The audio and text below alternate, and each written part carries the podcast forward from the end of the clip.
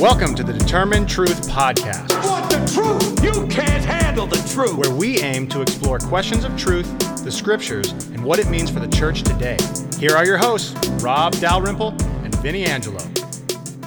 Hey, welcome in everyone to the Determine Truth podcast. I am here with my friend Rob, and it is not uh, over 100 degrees in Mesa, Arizona, I'm assuming.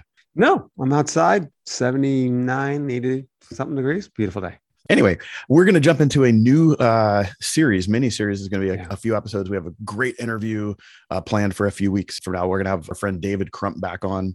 And so we're going to be talking about uh, the topic of Christian nationalism, something that has been receiving more attention, I think, in the last uh, few years. Yeah, I think it's exciting. Something that you and I have both been studying a lot over the last year or so.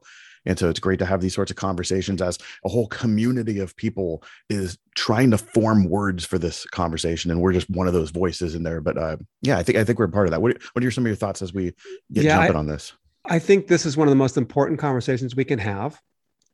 I think the conversation with uh, Michael Gorman on cruciformity and living a cruciform life for us as individual Christians and even corporately as a church is perhaps as significant a conversation as we can possibly have. But this is right up there because Christian nationalism comes a perversion of the kingdom and of Mhm. kingdom theology and of the kingdom of God. So I think it's important for that, as well as the fact that this is becoming center in American politics and American culture. And so Christians don't know what to do with it because it h- how does this blur the distinction between those two lines there? So yeah, so we're going to have a couple conversations between you with you and me, and then we'll have David Crump come on for a couple conversations with him, and he wrote a wonderful book uh, on Christian nationalism called "I Pledge Allegiance," and, it, and it's just an excellent book. And then we're going to have some pastors on, and we're going to interview them and say, hey, how does this affect you guys in the local church? And so that'll be a great conversation. This is going to take us through the month of November. So before we start, though, Vinnie, uh, the people might not realize, but you and I, we kind of talk beforehand and kind of go over where we're going to discuss, and then we open in prayer. And you prayed tonight, and your prayer was was phenomenal. And, and I want you to, if you'll just reiterate a couple of the points that you said in your prayer about the freedoms that we have versus the freedoms or the lack of freedoms of people, Christians in other countries, and just kind of reiterate what that the general tenor of what you said there. Yeah. I mean, this topic is something that for me, I've been it, I've been talking a lot about for the last few months over the over the summer, literally from June through August. I taught a class on uh, you know political theology, if you will, and so I've been thinking about this a lot. And so one of the things that it, it's difficult when you talk about something like this because you're critiquing your nation, and so Mhm. right off the bat you're going to be getting flack, like you're just this bad guy or something like that, or you're not grateful for where you live. And and the thing that I'm constantly reminded of anytime I'm talking about this or anything is like I praise God that he allowed me to be born in America, that I was born in Palo Alto, California, and, and have lived in America, you know, my whole life. Because we have freedoms. Like you and I are making this podcast right now in which we're critiquing the church and the nation. And we have no fear that police are going to jump through our front doors and, and stop this. Uh, we have we have no fear that when this podcast launches, that we're going to get retribution in some kind of way politically or from a religious standpoint. Like that's just not going to happen. We have the freedom to have these dialogues, and, and I'm I'm thankful for that. Not just because it's a uh, a safety thing, not just because it's a comfort, but but this is a sense of what the kingdom of God is, where you're allowed, like you know, it, it- it's foretasting what the kingdom of God is, where you're not fearing the real, the secular authorities, uh, you know, and, and coming down on the people of God for being prophetic in a sense, right? Mhm. and obviously in in the new jerusalem there's going to be no need for the prophet because there's going to be no need to call the people of god to repentance but you know that's something that i think the church especially for the evangelicals and christians who have been uh, disenfranchised and frustrated in the last season of life this is something that we do need to remember that that we do have this ability to have freedom right now and talk about these things and not fear you know and, and just like I, I say this a lot when i'm teaching a class on a sunday morning i have zero fear that the police are going to break through the the doors on a sunday school class and stop things or and drag me out for leading a class now who cannot say this are our brothers and sisters around the world who literally come up against this. And, and i think of certain churches in china and around the world where there's literally dads and husbands being taken away and locked up right now just because they're preaching the gospel of jesus. And they have this fear you know it's a fearful thing. I mean yeah you're there might be joy that you're being persecuted in the same way jesus is Mhm. uh, and there's something to be said that yeah okay i'm doing something right but I, i'd be scared out of my mind. There, there's a, a legitimate fear to have there.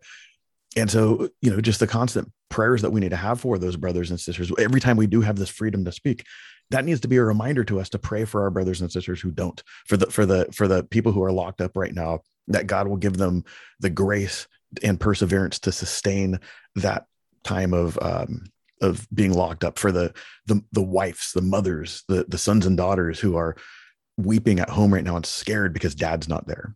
That, that god would give them the grace to sustain this time and, and a grace that they don't understand because they know they're supposed to be having anxiety attacks. They know they're supposed to be freaking out right now and it's not there. Uh, and, and so that's something that we need to pray on a daily basis because that's a legitimate issue around the world for our brothers and sisters well said. Yeah. Well, let's begin kind of with defining some terms a little bit. So let's start with how did you define nationalism and yeah. So for me, and this is something that I think we'll talk about tonight. When we talk about nationalism and Christian nationalism, you're not talking about a thing, right? It's it's kind of a spectrum. So it's not right. like here's these uh it, it's not here here's these five points that that you need to fit this criteria. It's these sorts of things. So I would first say nationalism is more of a secular view of your nation, where there's this exceptionalism of your nation. Your nation can do no wrong. Um, it's you know it, it's the best thing ever. There's nothing dysfunctional about it. You know there's no self critique that's nationalism. And we could say our secular friends who we know they they're national they could be nationalistic right? This is different than christian nationalism. And and so in a sense i would say if idolatry is making a good thing an ultimate thing when Christians engage in the the fusing of Christianity with a nationalistic view, when when they idolatrize, uh, idolatrize, uh, uh, commit idolatry to uh, in terms of how they have come to know to view their country and the fusing of their religion this is when it becomes christian nationalism. When we have uh, when we start associating a religion with a nation when you when you start thinking that the Bible and Christian beliefs uh, need to push the national agenda. And, and I'm someone who I believe, like I believe in moral absolutes. I'm not a relativist. I believe that the law of God is is the way that people need to live. But when we start wanting to pushing that on secular people, in terms of a moralism, like that, this is the way you have to live. Even if you don't believe that Jesus is Lord, just live by a set of moral conducts, right? So even phrases like Judeo-Christian ethics, what that doesn't mean is follow Jesus as Lord. It just means live in a certain way that makes me comfortable because it, it's it's the way I like to live, right? So yeah, it, that's one of the dangers, isn't it, of Christian nationalism, right? When it starts to impose religion on a secular society. Yeah, and, and it's, yeah. it's it's it becomes moralism or behaviorism at this point. Right. I kind of laugh when I see Christians go, "Oh, you know, they they took the Ten Commandments out of the schools, they took you know prayer out of the schools," and my and my, my answer is it's a secular state. What, yeah. what do you expect them to do? Well, even I, I, worked in a public high school for many years, and I'm thinking when when people complain they took prayers out of schools, it's like I know many of these teachers. Do you want them leading your kid in prayer? It's not a yeah. Christian prayer. Yeah, and I actually if, had a school board leader from a, a, city a number of years ago. He was so excited. He says, Rob, we have a majority of people on our school board now that are Christians. And so we can do anything we want in the schools. And I think I'm going to add this class on to the high school curriculum on Christianity and religion and da da da. and, and I said, I said, well, guess what? I said, that sounds really good. I said, but who's going to teach it? And how are you going to guarantee that after this school board gets done mm-hmm. and there's another school board that replaces it and it's no longer a Christian run school board, that other people are doing it and then they're leading that class and what are they saying about it? as if mm-hmm. you were in a muslim country and you went up and, and said hey i've studied islam before let me teach about islam you're not going to teach everything about islam nor are you going to teach it accurately because mm-hmm. you're not muslim mm-hmm. so also non-christians teaching in these schools about christianity aren't going to teach it accurately and they're certainly not going to do justice to what the gospel really is so i'm not sure that's a good idea and as I was talking about this with him, he's like, "Oh, I never thought of that." So I don't think they actually imposed that in their school system, but uh, th- thank God. But yeah, that's one of the problems with it. And, and, right off the bat, we need to make sure that what we're not doing is bashing people who believe no that that that the proclamation that Jesus is Lord shouldn't be in the public schools. It's like like no, you and I are Christians. We believe that that is literally what the gospel is. It's proclaiming, it's a proclamation of something, right? Yeah.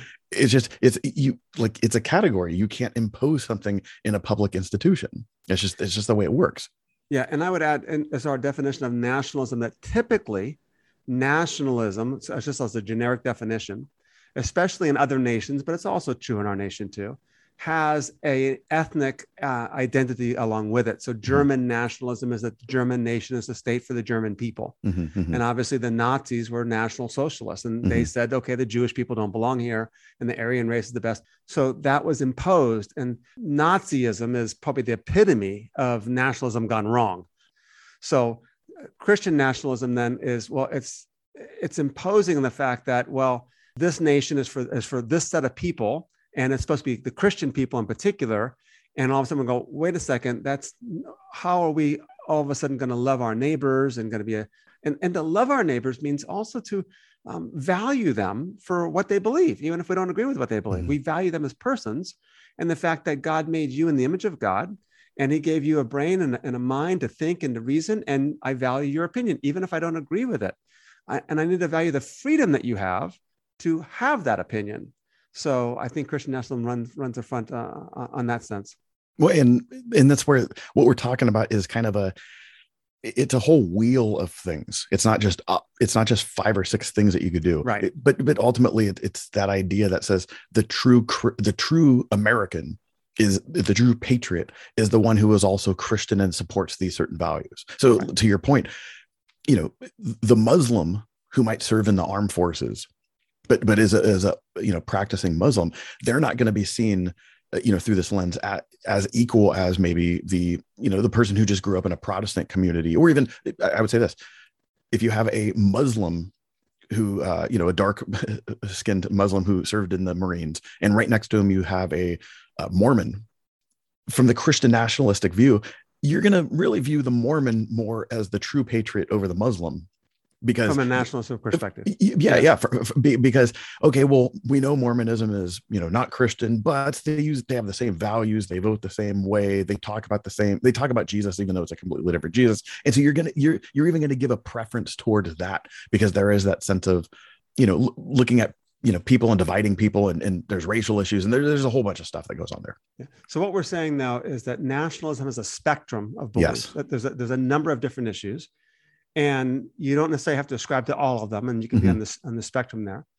And some of it, of course, has racial implications. And then when it's combined with Christianity, it's it's a nation for certain people, and Mhm. those certain people are the Christian people.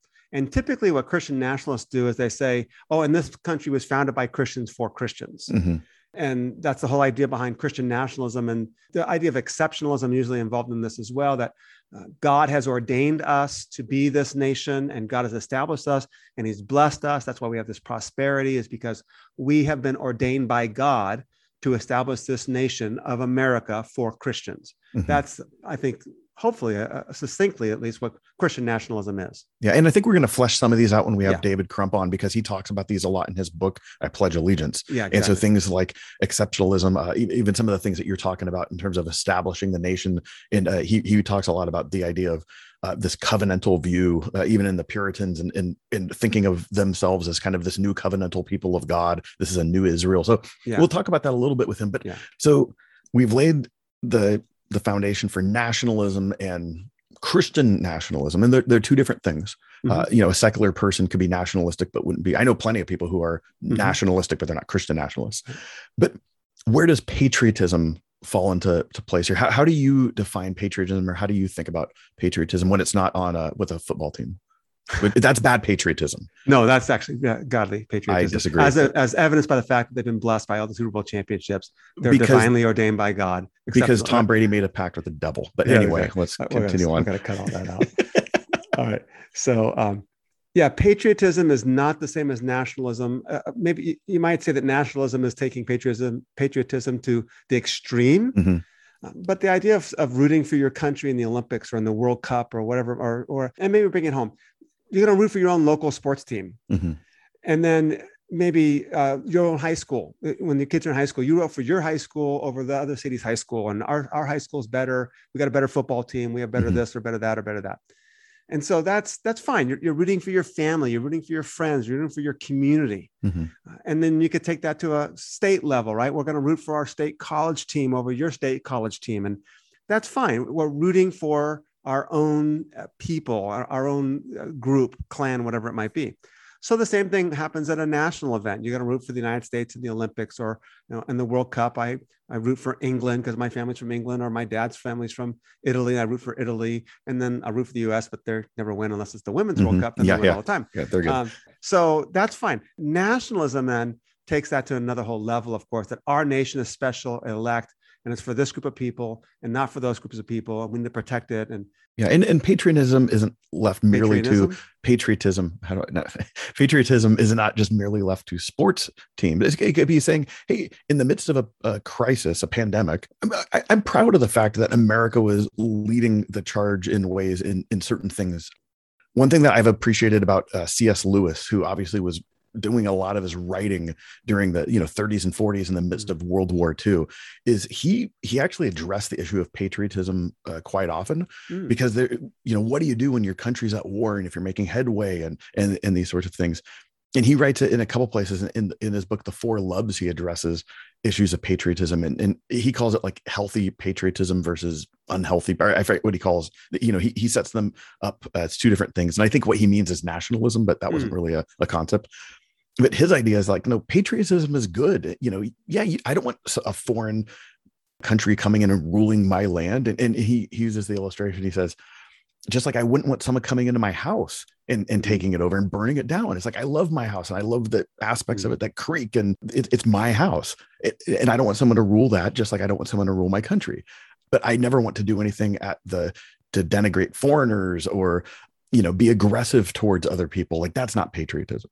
And, and so I know, even even someone like that who in the midst of a war where you're trying to rally your your nation to fight against evil he's like saying whoa whoa guys we need to, we need to have a healthy look at what patriotism is. Mm-hmm. uh, we don't hate our country. It's not it's not abandoning it.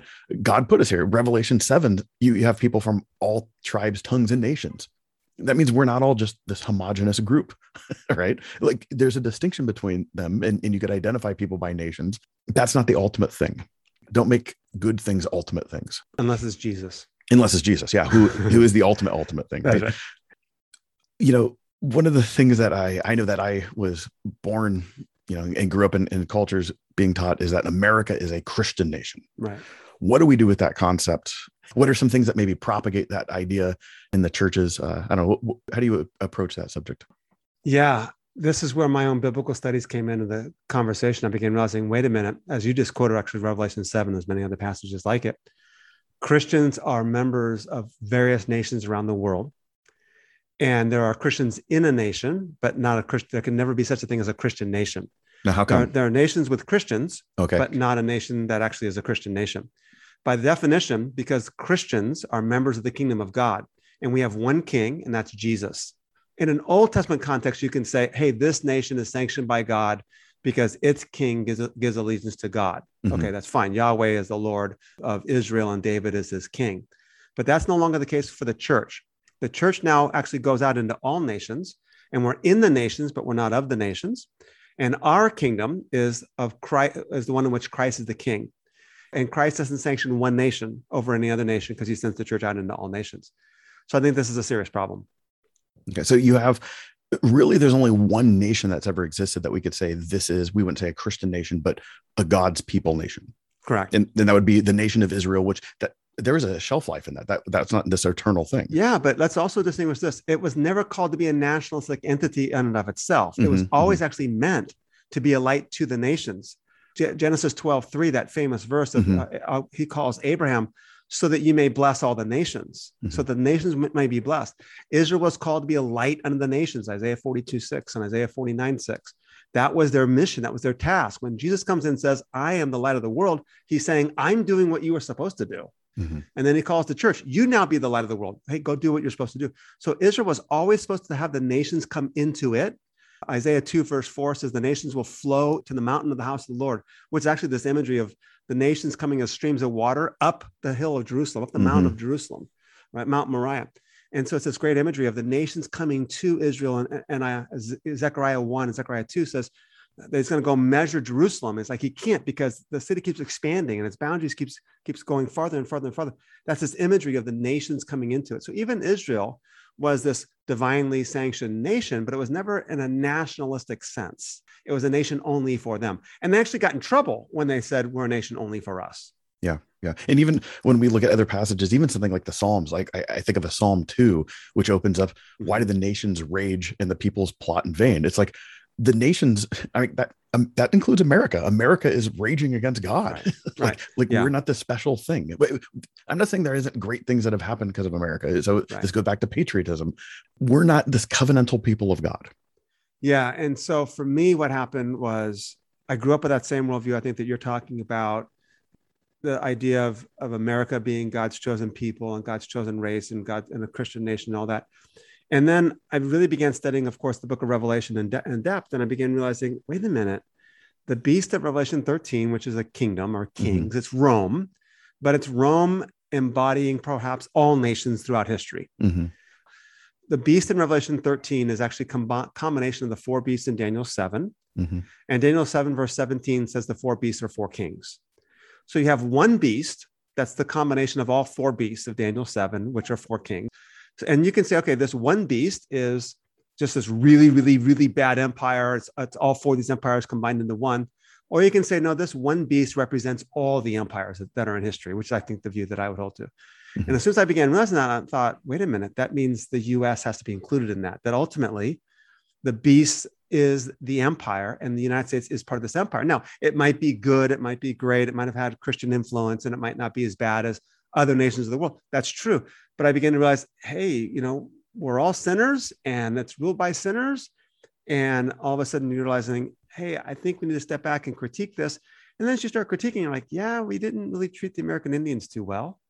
Yeah, we do have that slavery issue. You know, Mhm. and you begin realizing, yeah, there are actually things that we critique. And by the way, that's what patriotism does. Patriotism says, I love my country and I critique it Mhm. when it, when it does wrong. Nationalism turns a blind eye to it and denies those things. I don't know if you heard, by the way, but just recently, uh, I think 11 states now, and the state of Texas just did, did one today that says the school curriculum can no longer say anything that gives people of a specific ethnicity makes them feel uneasy or um, uncomfortable about American history, which specifically meant we can't have anything about the about slavery and Mhm. racism because it might make white kids upset. Okay. Yeah, it's like that's nationalism on steroids. Yeah. Yeah, So we're not going to go into a whole history lesson and, and right. re- recapture what was happening with the founding of, of America, whether it was with the Puritans or the um, you know Pilgrims or even what the founding fathers were doing. One thing we can acknowledge that America is not a Christian nation because, like you said, nations cannot be Christian; only people can be Christians. Right. Right.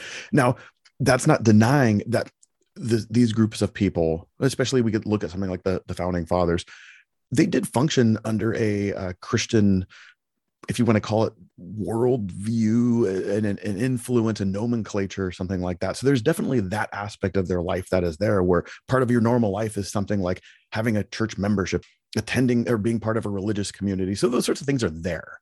Like you can't you They're can't in the deny air. that. But Well, in its entirety. way, we're not yeah. going to discuss that. Yeah. It's there. It's certainly there with Christian ethics and values. Are, are, are part- and you could say that might be part of the reason why God blessed us, etc. But I think we just throw the word blessed around too much and too easily there too, because Well, and I wasn't even I wasn't Yeah. even meaning it for Yeah, that. no, I'm I know. meaning more of like there, there's an influence there, much more so you could say there's a religious influence of a culture way more, you know, 250 years ago than there would be maybe now, uh, from from a you know a Christian influence standpoint on the on the average person. And so yeah, it's like okay. America's not a it didn't have a Christian founding in terms of this isn't a true church. This isn't a, a nation church. However, there's a Christian nomenclature in you know verbiage that probably exists within much of the things I do. But even when you read something like the Declaration of Independence or the Bill of Rights, there's like two mentions of God in there, nothing of Jesus, nothing of Yahweh. Mhm. It's these generic mentions of Creator God or something like that. That could be generic, so it's not specifically Christian. Yeah, and let me add one more note to the conversation of a Christian nation. The church itself isn't set up only for the church. Paul himself says in 1 Corinthians 14 that if you guys are all speaking in tongues and there's no interpretation, what Mhm. happens when an unbeliever walks in? Right? That, that the recognition of the fact that there are unbelievers that walk into our churches. So if you were to say that there's supposed to be a nation that's supposed to be Christian, it still has to allow unbelievers in that Mhm. nation and Mhm. has to have a place for them too. But So so so let's talk about this. And I know for me in, in my circles, it's very popular to see bumper stickers, license plate frames, T-shirts that will have an American flag on there, and in there, uh, Second Chronicles seven fourteen. You know, Mhm. if, if my people who are called by my name, you know, humble themselves, and you know, you see those on pray Facebook posts. my face. yeah, and turn from their we- wicked ways. Then I will hear from heaven and will heal their land. so is that what America needs? Right? I, I I saw this multiple times this week on Facebook. What Yeah. happens if we all do that? That's not what the passage is about. A couple years ago, I was pastoring in Bakersfield, and we have an association of pastors. The churches in Bakersfield actually fairly well unified. It's pretty nice and pretty good to see. And uh, during some of the racial issues and some of the racial unrest, and they said, "Hey, we're going to get all the pastors together. We're going to march together, and all the churches, and, some of your own uh, individuals from your churches. We're going to march downtown. Here's our path. We're going to march together. We're going to get to the city hall. I think it was somewhere downtown, or maybe in front of the police station. And that's where the Black Lives Matter people were protesting, and they knew that we were coming. So the Black Lives Matter people knew that we were coming, and they they were a little hostile for a little bit, but they allowed us there. And when we got there, then they had a program, and I didn't know about the program. And so one person would get up and read a part of Isaiah 7, uh, 2 Chronicles 7:14, and another person would read another part, another person would read another part, and then after they read each part, we prayed for this. We prayed for that to be actualized. The idea being that is if we do these things, Second Chronicles, if my people who are called by my name will humble themselves and pray and seek my face, turn from their wicked ways, then I'll hear from heaven and I'll heal their land. The idea being this is the this is the remedy to racial unrest, and this is the racial to healing our land. Well, the problem with that is that Second Chronicles 7:14, of course, is talking about the Israelite people, and the land, of course, the land of Israel, the land that God gave to the people of Israel. So that, that's your Old Testament context. If you just start with that, and I know you've taught on this too, and you can add Mhm. something here if you want in a minute. The fulfillment of that would then, of course, be well through the church, right through Jesus and the church. So my people now today are Christians, the church. Um, the land, well, Christians live in all lands, so it- you can't you can't apply that to any one country. They live in most of the countries of, of the world. So there's no way to take the promise of Second Corinthians 7:14 and apply it to America. Its original context was to ancient Israel, and ancient Israel, of course, now through the lens of Jesus and through the lens of the church. But the church fills all lands, and the land is, is where God's people dwell. Mhm. And it's not in any nationalistic sense there. You Yeah. want to add something to that? No, I mean, I, I mean, we could do a whole study on this, but that, but that's the thing is, especially when you look at, you know, if you're trying to look for, uh, there's obviously an, an original meaning to the text, and this all has to do with Solomon dedicating the temple and these sorts of things. If you're looking for a bridge to say, okay, what's the application here, which is like, you know, as Bible teachers, this is the thing that we do when we teach the Old Testament, right? Well, right off the bat, if you're looking just for an application point, insert things like, if my people, well, we're not Israel, this is a covenantal thing. So just insert the people of God. That's us today. If if we're called by who are called by my name, okay, that's Christians. Now we would say, humble themselves and pray and seek my face and turn from their wicked ways. What are the wicked ways that the people of God need to repent of right now? And and what does that have to do with the actual things that this verse is oftentimes used to evoke in the public square? And so once you actually start parsing it out that way and saying, okay, what's actually am I praying for? I don't know what that means. So oftentimes this will be used for something like abortion. Well, are the people who are praying this prayer are they actually the ones who are supporting abortion? Well, no. So so this prayer actually wouldn't apply for something like that. If anything, pray that you know people who do support abortion their hearts might be changed that god would convict them so they might just have a change of heart like it's a completely completely different prayer and the point isn't just a you don't want to make this a quid pro quo where let's change all this stuff so we could have this blessing no we want Yeah. these changes to happen so god's justice will reign and so that things will be the way they're supposed to be And notice that the blessing typically by those who use Second Corinthians, Second Chronicles 7:14, the blessing is usually associated with some type of material prosperity. Yeah. Well, in the Old Testament context, of course, land was the nature was necessary for your personal sustenance. Mhm. So the two big things of the Old Testament story, of, of course, are land and family. You have to have land to provide for the well-being of your family. So whether you have crops in that land or whether you have you know sheep or goats, whatever it might be, land is necessary for your sustenance. Then you have to have a family so that when you get too old, your family can then work for you and support you. That was your, your retirement, your social security system. The idea of death in the Old Testament context is to have either no land or no family. That, that's death. That's the context there. Now, what in what sense then is the blessing in the New Testament context? Well, it's not material prosperity. Because our inheritance is in God's kingdom. You know, store up for yourself treasures in heaven where moth and rust do not destroy. So that's the blessings that we're trying to attain are these eternal blessings and not physical material blessings in the here and now. So even the whole idea of Second Chronicles 7:14 is a radical misunderstanding of what blessing actually means and misappropriating it to material prosperity. Mm-hmm. And there's a lot that we can say there as well, because you know the idea of a material prosperity obviously often comes at the expense of somebody else. Yeah, and I even I had a conversation with a coworker today, and I said I originally thought Christian nationalism and my studying that was just a hobby horse thing, and maybe I'm just you know harping on something. But I'm the more I study this, the more I'm convicted that this along with the prosperity gospel mm. and prosperity theology are the two things that are really wrecking the american church the most. And it's damaging our witness. It's uh, giving a false hope to people who think they're christians when they're not. These are two of just huge things that just plague america right now. And unfortunately it's influencing the rest of the world in, in ways as well. Yeah and let's contrast for example you know and i think what we really want to get to now in fact is problem with nationalism and, and, even Christian nationalism is that as Christians, we're members of the kingdom of God 1st mm-hmm. and foremost. Mm-hmm. And the way I was would say it is that I'm a Christian who lives in America. I'm not an American Christian. Mm-hmm. Right. I'm a Christian. And my brother over there might be a Christian who lives in Russia or, or lives in Germany or Nigeria, whatever it might be. But Christians and, and the way the kingdom of God works is that we die for the sake of the other. That, that's the essence of the kingdom of God. The kingdom of God was established by the death of Christ and it continues to perpetuate itself through the death of God's people. Kingdom of God, if someone slaps you on the other on the cheek, you turn to him the other cheek also. But uh, nations, of course, no. If they slap you on the cheek, you slap them back mm-hmm. because if they do that to you, then you better show them power back, or they're just going to continue taking advantage of you. In the kingdom of God, Jesus is Lord, but in the nation, Caesar is Lord. Mm-hmm. And you begin to realize all, all these different values and virtues. And we can talk about prosperity in the nations, of course, power and prosperity uh, material blessings are, are central, whereas in the church, love and empathy and compassion and dying for the sake of the others and selling your possessions and giving them the poor. In in your book, uh, oh my gosh, why am I blanking? The brothers, uh, yeah, these brothers of mine. These brothers of mine, yeah. Uh, you make the point that the way the mark of a Christian is how they treat one another, right? And and this it pulls from uh, Jesus in Matthew 25. You know, David Crump makes this point in Pledge of Allegiance, uh, you know, I pledge allegiance, or even talking about military services. Can you actually be a Christian serving in the military?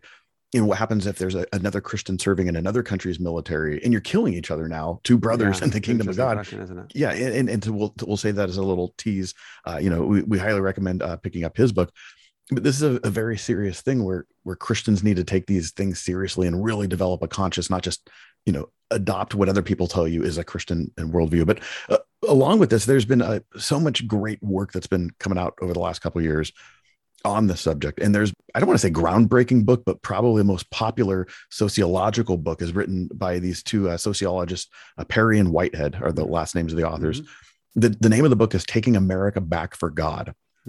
And, I don't like the do, title, by the way. I, I didn't either. Yeah, no, I don't like the title. Yeah, because I don't think that's really what they're doing. They're, no, it's, it's, kind of a cynical title. Yes, sarcastic yes. title. Yes, very yeah. much so. But great work though. Great research, yeah. and these guys have.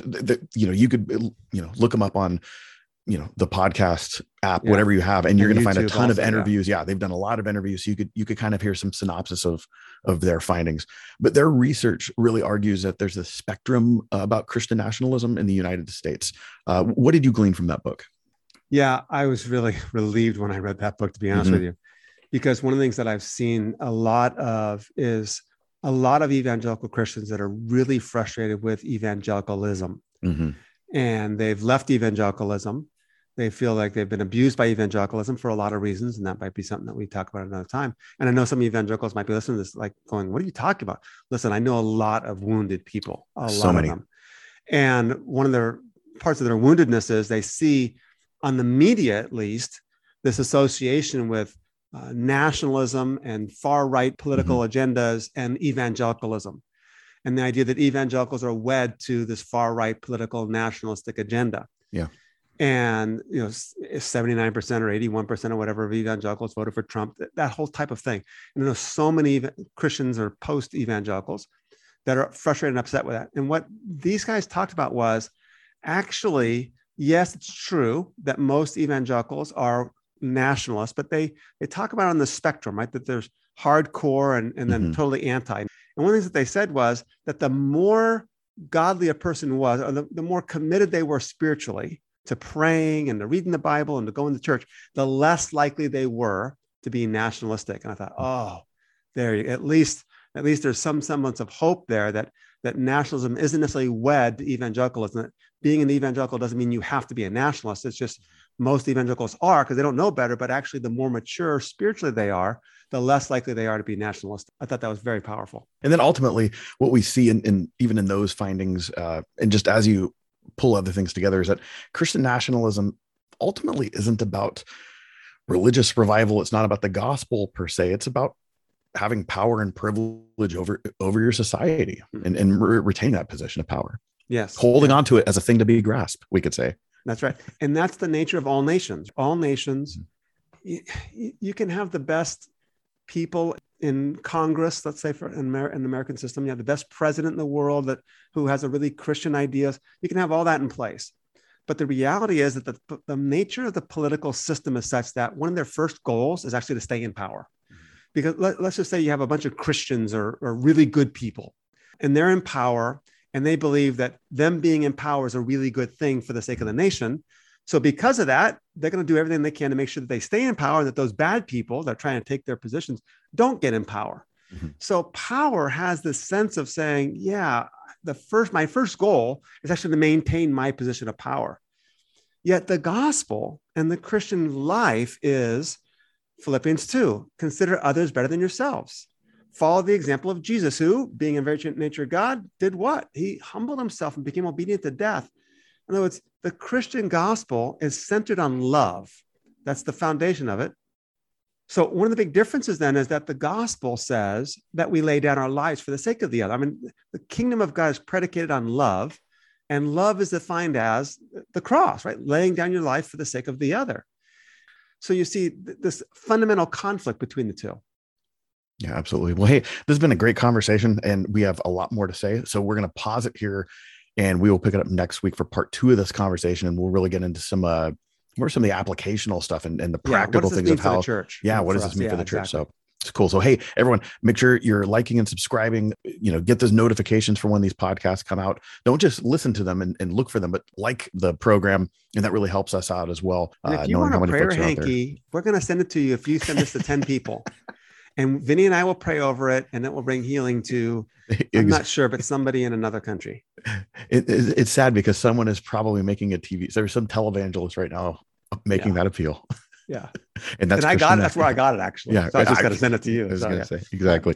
All right, everyone. We will see you guys next time. Thank you for listening to today's podcast. Please subscribe to and like our podcast. You can follow Rob's blog at determinetruth.com or purchase his books on amazon.com. See you next time.